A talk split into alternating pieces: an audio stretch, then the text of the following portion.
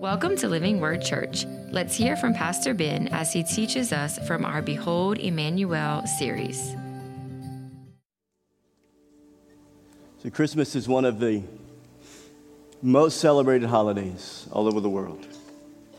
No matter what country you're from, Christmas is one of the most celebrated holidays of the year. It's estimated that 2 billion people celebrate Christmas around the world each December 25th.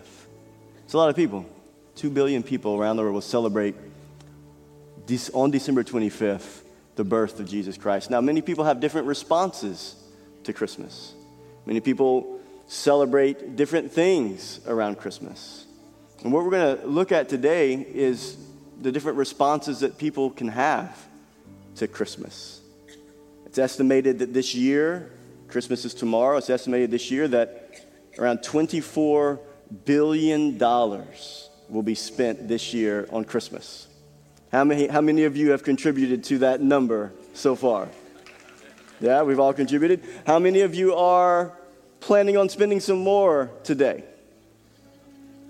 Did you venture off into Martin Luther King yesterday? it was a dangerous world out there. I was, uh, I was at Rouse's and uh, it felt like I was playing Frogger. I mean, it's just like you got to find your way through to get your buggy through. But people respond in many different ways to Christmas. And, uh, and so we're good. We can, you guys can stop playing. We're good. Um, so f- for some, Christmas is about family and friends and, and spending quality time together. And that's a good thing, right? Family and friends. After, for only a short while, though, right? And then it's time to go home, right? But for some people, Christmas is about Santa Claus. It's about sitting on the lap of an old man and taking pictures which I find is a little creepy, but that's just between me and you. Um, but as believers, Christmas is completely different. As Christians, every year when we gather to celebrate the birth of Jesus Christ, the incarnation, God becoming man, we are gathering, we are setting this time aside, this season aside for a very different reason. The last song we sung is the reason is that he is King of kings and he is Lord of lords and he was born in a manger. He was born to die, to, to, to spread out his arms on the cross and then to, to rise from the dead for our justification. This is the, the heart of the incarnation for us as Christians. And so there are different responses that people will have to Christmas. And in our text today, we're going to look at the text that was read about by our children. Didn't they do a great job? Amen. Our, our worship team, everybody, the violinist, the cello player, they did a wonderful job today. But in our text, we're going to see three distinct responses to Christmas. Three distinct responses to Christmas in the text about the wise men. So if you have your Bible, let's look at Matthew chapter 2. And we're going to look at verses 1 through 18. We can kind of skip around those that are putting the slides on the screen. It may not be exactly what you have up there, but it says this in Matthew chapter 2.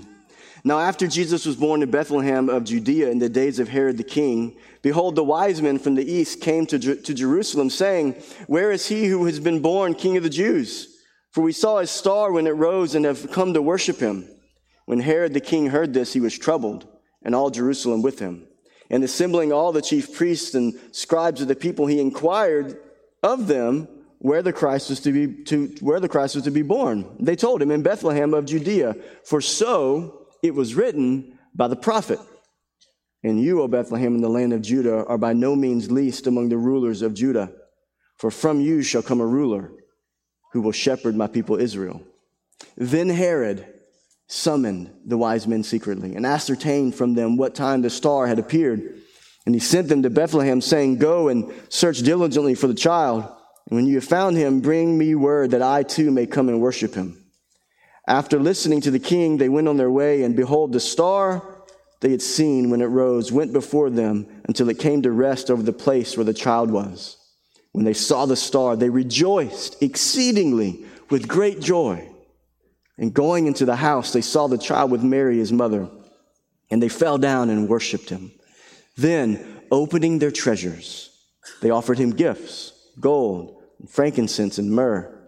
And being warned in a dream not to return to Herod, they departed by their own country, to their own country, by another way. So, three distinct responses to Christ to Christmas, three distinct responses to Christmas in this text about the wise men. Some people respond with hostility. Hostility. That's a response to Christmas, hostility. Did you notice in the text in Matthew chapter 2, it says, Then Herod summoned the wise men secretly and he, he ascertained from them what time the star had appeared. So he's, he's wanting to act like he's here to worship the king of the Jews. And so he says, Hey, hey, do you know where he's at so I can come and worship this king? If you look at verse 16, then Herod, when he saw that he had been tricked by the wise men, became furious. And he sent and killed all the male children in Bethlehem and in all that region who were two years old and under, according to the time that he ascertained from the wise men. So Herod was hostile to Christ. And that's one of the responses that people can have towards Christmas hostility, anger.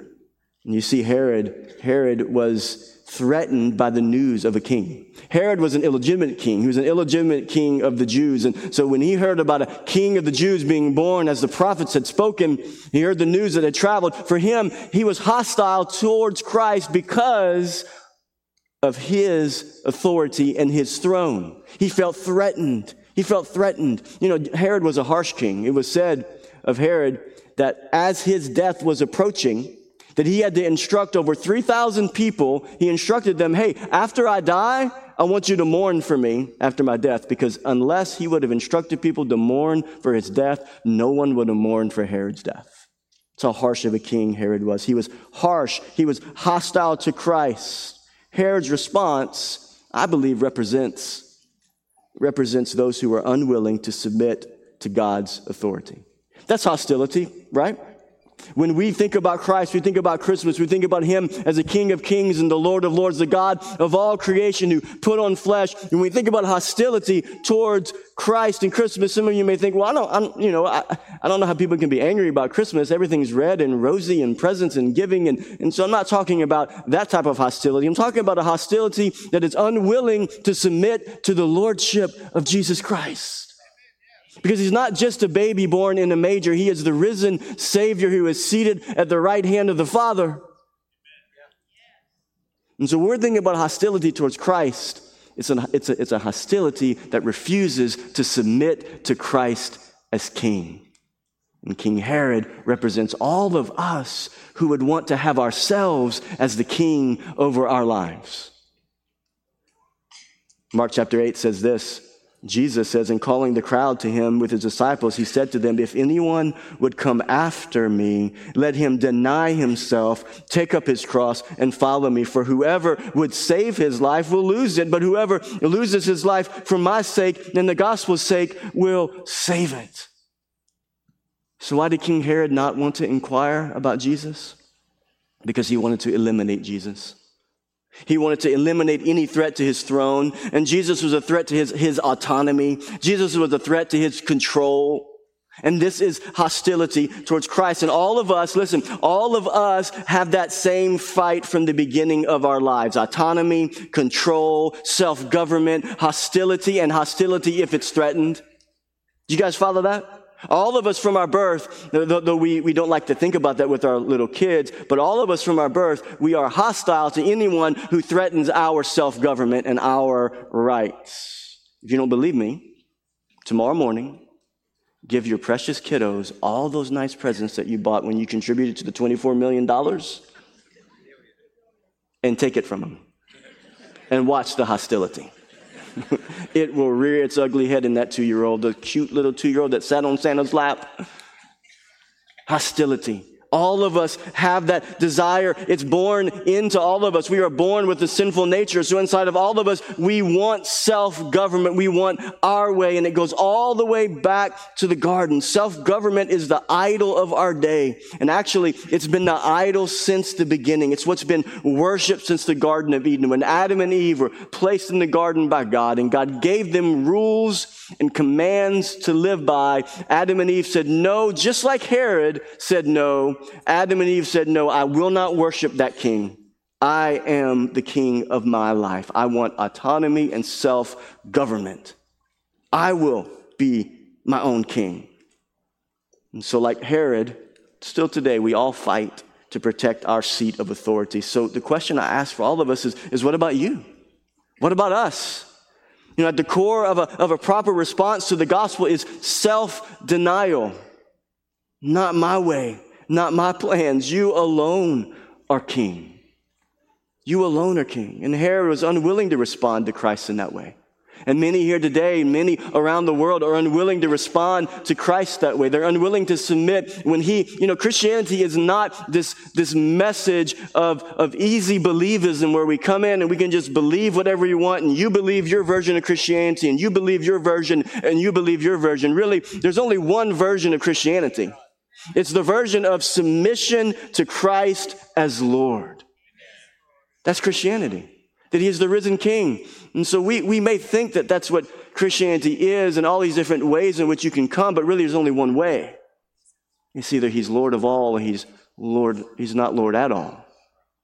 Right? And so that, that's really the first response. It's hostility. Because that's what Jesus represents. It's not just a baby in a manger, it's a king to be worshiped. For some people, hostility is their response. No, I, I don't want that. I don't want that authority in my life. For some people, it's not hostility. For some people, it's indifference. They're like, hey, I, am not, I'm not hostile to Christ. He can do his thing. I'll do mine. I, am just indifferent. You, you ever been indifferent about something? Indifference. That's, that, that's another response that people have. Look back to the text in Matthew 2. Let's look at some indifference in Matthew 2. So, Matthew 2, back to the text, verse 3. When Herod the king heard this, he was troubled and all Jerusalem with him, and assembling all the chief priests and scribes of the people, he inquired of them where the Christ was to be born. And they told him, In Bethlehem of Judea, for so it is written by the prophet. What did the prophet Micah say? And you, O Bethlehem, in the land of Judah, by no means least among the rulers of Judah, for from you shall come a ruler who will shepherd my people Israel. So notice, who did Herod go to to find out about where this king of the Jews was to be born? Who did he go to? He went to the people that should have known. And actually, that did know. He went to the scribes and the Pharisees. The, the, the Bible says, Jesus says that the scribes and the Pharisees sat on Moses' seat. Now, what does it mean when Jesus says that the scribes and the Pharisees sat on the seat of Moses? Moses in the Old Testament represents the law of God. You remember, if you, if you study the Old Testament, Moses, Moses got the Ten Commandments on Mount Sinai, and so Moses represents the law of God. And so Jesus talked about the scribes and Pharisees and said that they sit on the seat of the law, meaning that they are the caretakers of the law and of the prophets of the Old Testament. And so if Herod was going to go to anybody about the news of a Messiah king being born, the people he should go to were the scribes and Pharisees. And notice what their response is because they knew. They knew the prophecy, they knew what was going to happen, but they were indifferent. They don't do anything about it. There is no record in this account, in any part of the New Testament, of the scribes and Pharisees going to worship the king, going to even, not even just worship, but to even inquire. I find it's always shocking when someone knows better but they still get it wrong. You ever experienced that? People know better, but they still get it wrong. This is the indifference of the scribes and Pharisees. It's this nonchalant type of attitude. Listen, all of Jerusalem was troubled over the rumor of a king born in Bethlehem. Everyone was troubled. Everyone was stirred up in Jerusalem. Have, have you heard? It, it might be a fulfillment of the prophecy in the Old Testament. It might be a fulfillment. Everyone was stirred up about it. Everyone except the ones who should have been stirred up. Even a pagan king like King Herod, he was interested, but it was only because he didn't want to submit to a new king. He wanted to be king. But the ones who should have been searching the prophecies when they heard the news, they should have been interested in going to at least inquire, but they were indifferent, lack of concern, apathy, lack of enthusiasm. We don't see anything of that. You know, there's a story of a, of a husband and wife that went flying. They're flying home from an overseas trip, and they're in the plane, and all of a sudden the plane banks steeply to one direction, and everyone in the plane begins to freak out. And so the pilot comes on to the intercom and tries to calm the situation and says, Hey, we, want you to put your seatbelts on. We're going to experience a little turbulence here. And so everyone's a little nervous. They don't really know what's going on exactly. And so uh, the stewardess comes and they, she gets on the speaker and, and she tells the crowd that's in the plane, she says, Here's what's happening. We've had a bomb threat. And so we have turned the plane around and we're headed back to the airport to land. And here's what we want you to do. We, when, when we land, we want you to get off of the plane immediately. We don't want you to grab any bags, any packages, nothing under your seat. We want you to take off your seatbelt. We want you to go to the exits that are nearest you, the closest exit near you. Get off of the plane. So the plane lands at the city that they had just left from. They get down, all the exits begin to open, and would you know it? No concern, apathetic, can't listen to instructions, can't listen. There's, there's a bomb threat. What do people do? They begin to grab their bags off of the overhead bin space. They're getting under their seat. They're getting all of their belongings. Isn't, isn't that what we would do? I think we probably do the same thing. Some of us think, oh no, I, I think I, I, think I'd run off. No, no, I think we'd be just like those people, grabbing our bags. Yes, there's something important going on. Yes, there's a bomb threat, but I think our natural reaction is to ignore reality to ignore rights and what's right in front of us. And this is what these scribes and Pharisees did. They knew the law. They knew the prophets. They knew who Christ was. They, they knew that something was going to happen according to the word of prophecy, the Old Testament about a, a, a, a king born in Bethlehem.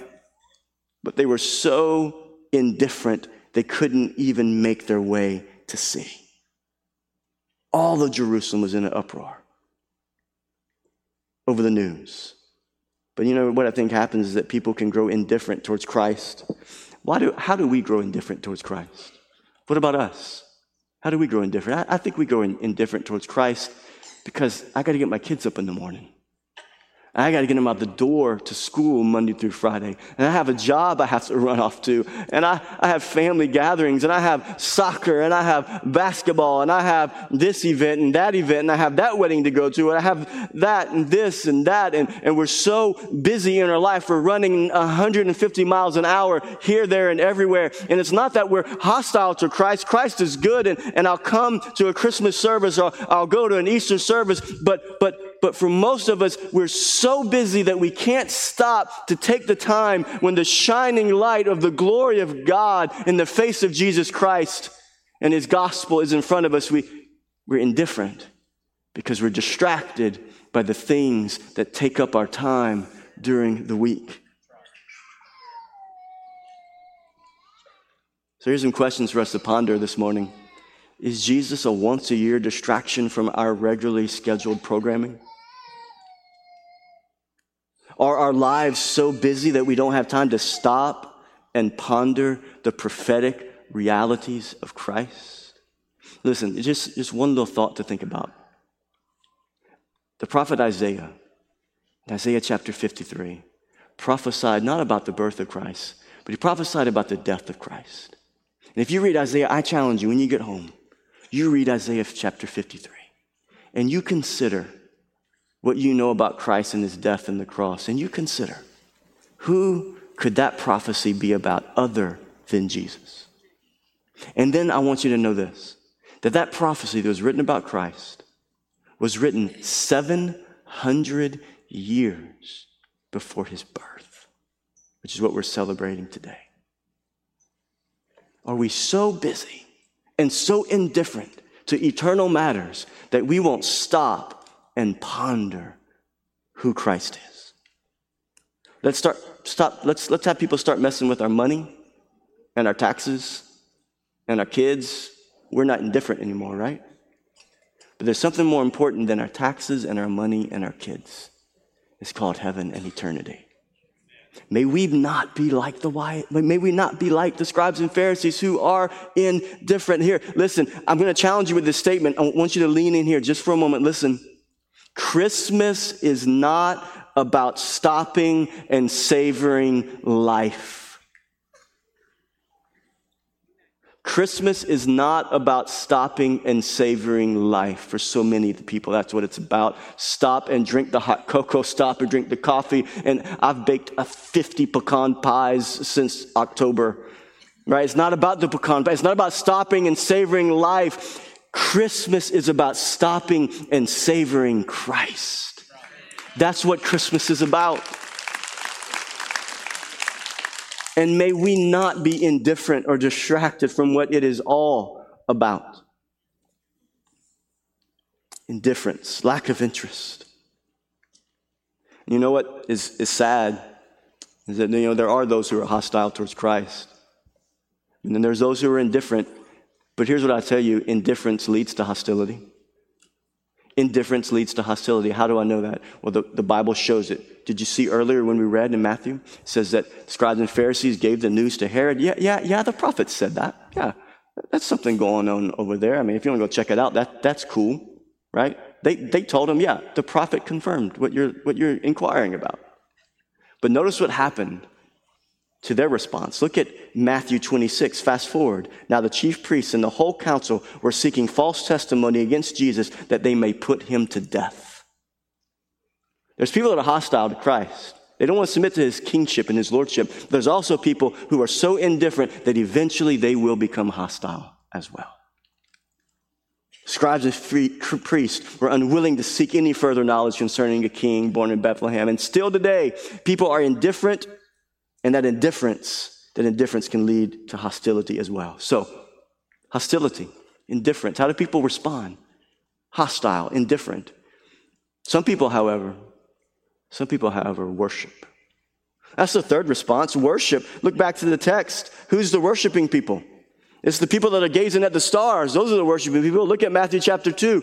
It says, Now, after Jesus was born in Bethlehem of Judea in the days of Herod the king, behold, wise men from the east came to Jerusalem saying, Where is he who has been born king of the Jews? For we saw his star when it rose, and we have come to worship him. They're not hostile like Herod. They're not indifferent like the scribes and Pharisees. They have one singular purpose to find that child that was born king of the Jews so they can worship him. The Magi, the wise men, they, they were pagan. They looked for truth in the stars, and, but they were seekers. They, they, they, they were trying to figure out who God was, and God revealed himself to them. Here's what I'll tell you worship begins with seeking. Worship begins with seeking. It begins with the desire to know the truth. How many of you in here have a desire to know the truth? Well, worship begins with seeking, with a desire to know the truth. And the wise men came to Jerusalem seeking to find the king of the Jews so they could worship him. You know, what's interesting is that when they came to Jerusalem, they found, they found no answers. They went to King Herod. King Herod's hostile. He says, I'm not going to, look, I don't know where he's at. And there's this trick, this thing going on between Herod and the wise men. He thinks that they tricked him and and then, and then the, the, they can't go to the scribes and Pharisees because the scribes and Pharisees are indifferent. There's no help in Jerusalem, but they're seeking. And something amazing happened next. Look back to the text, Matthew 2 9. After listening to the king, the wise men went on their way, and behold, the star that they had seen when it rose went before them until it came to rest over the place where the child was. That's some good news. You know what that good news is? Is that if you are a genuine seeker of truth, the Lord will place a star. He'll light the path for you to get to Christ. That's some good news. You know, the Bible really points us to that in Romans chapter 1. The Bible says in Romans 1 that God has made it abundantly clear in all of his creation that he is real and that there is a God. Some of you may come here today, you said, I, I'm not hostile to Christ. I'm not hostile to a little baby born in a manger. I don't even know if I believe in God. I want you to know the fact that you're here is not an accident. And God has placed in creation, in the order of his creation, the star that you need to recognize that there is a God and that you are not an accident, that you have divine purpose, that you have a divine calling, and that you are placed here not because of random, the random accident of evolution. No, you are here because God created you in His image and His likeness. He put breath in your lungs. And God has given you enough evidence to recognize that He is real and He's wanting you to pursue Him. And just like with these wise men, God, placed a star so they would know where to go. Jeremiah 29 verse 12 says, Then you will call upon me and come and pray to me and I will hear you and you will seek me and you will find me when you seek for me with all of your heart. Any seekers here today, are you find it trying to seek after God? He's gonna, he's gonna help you find them. Hebrews 11:6 says, And without faith it is impossible to please him, for whoever would draw near to God, whoever would draw near, whoever would seek him, must believe that he is, and that he rewards those who diligently seek him. So you, you know what the truth is, is that we may think that we're seekers, but you know who, who the real seeker is? It's God. God's the seeker. God has from the beginning been a seeker. He pursues us. He reveals himself to us in creation. He's been seeking us, trying to get our attention to wake us up out of the hostility, wake us up out of the indifference, so that we would seek after him, so we would pursue after him. There's so many of us that we have such a, a deep hole in our heart we, we try to fill it with money and possessions and relationships and experiences. And we live with this ache and this hole in our heart. And, and we only really feel it when we're, when, when when we're alone and we're in our bed. It's at night and all the noise has stopped and all the work has stopped and all the pressure has stopped. And we're by ourselves and we realize, we realize in those moments, in those moments that certainly life is not just about all the things I've been doing. There's got to be more. And those thoughts, or the Lord drawing you, pulling you, saying, Yes, there is so much more. Yes. Created you. Yes, I made you, and I sent my son to die for you. God will pursue us. He has pursued us. John 3:16 for God so loved the world that he gave. So how did the Magi respond? And really when God seeks us, we have to respond. When God places a star, the, the bright light of the gospel, when He shines His light on us in front of us to see where truth is, we have to respond, don't we? You got to respond. How did the Magi respond? Verse 10 When they saw the star, they rejoiced exceedingly with great joy. They rejoiced exceedingly. What does exceeding great joy look like? You're a two year old tomorrow morning your four year old tomorrow morning, right? Exceeding great joy. I, I can't really demonstrate it with my body. You might laugh at me, but I think it's something like jumping up and down. I think it's something like, I think it's something like falling on your face. Exceeding great joy. That's how they responded. And going into the house, they saw the child with Mary, his mother. He would have been around two years old at this point. And they fell down and they worshiped him. And what did they do? They opened their treasure. They offered him gifts gold and frankincense and myrrh. What does gold represent? Why, why they give him gold? Gold's royalty, represents royalty. By bringing a gift of gold, the wise men showed that they did indeed consider Jesus a king. What about the frankincense? Well, frankincense was very expensive.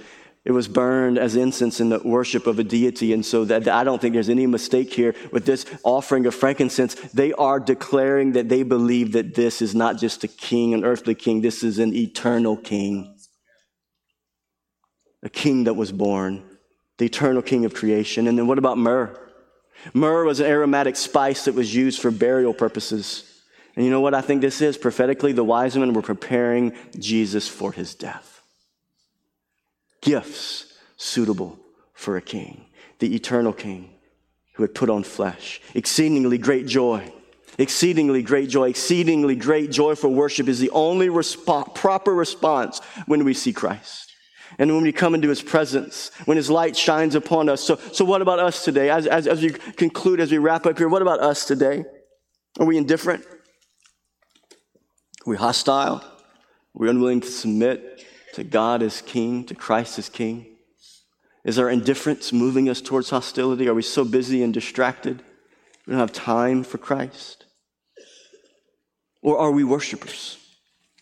Has the light of Christ shone in your heart and destroyed every distraction and every excuse? Have you seen him today? Have you seen Christ today? The face of Jesus Christ, the glory of God in the face of Jesus Christ.